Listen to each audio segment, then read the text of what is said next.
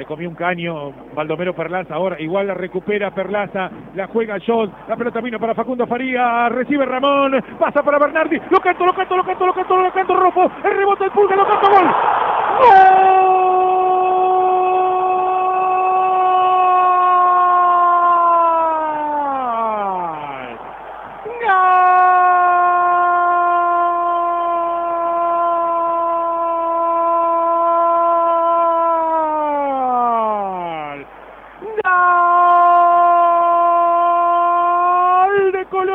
de Colón, gol de Colón, gol de Colón.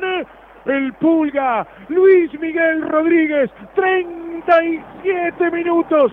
37 minutos de la primera mitad. Le decía que le tenía fe a Colón por la actitud mostrada en los últimos minutos.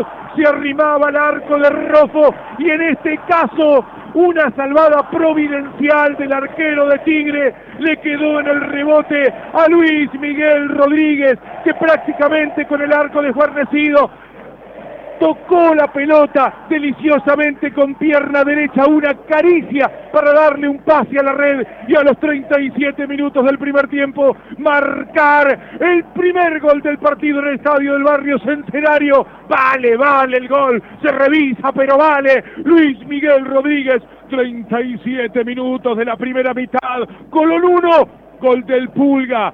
Vuelve la magia, Pulga querido. Colón 1, Tigre 0. Y no había hecho mucho Colón en el trámite del encuentro, no había sido superior a Tigre, no había llegado a inquietar a Rofo, sin embargo, pudo capitalizar una de las pocas jugadas en ofensivas.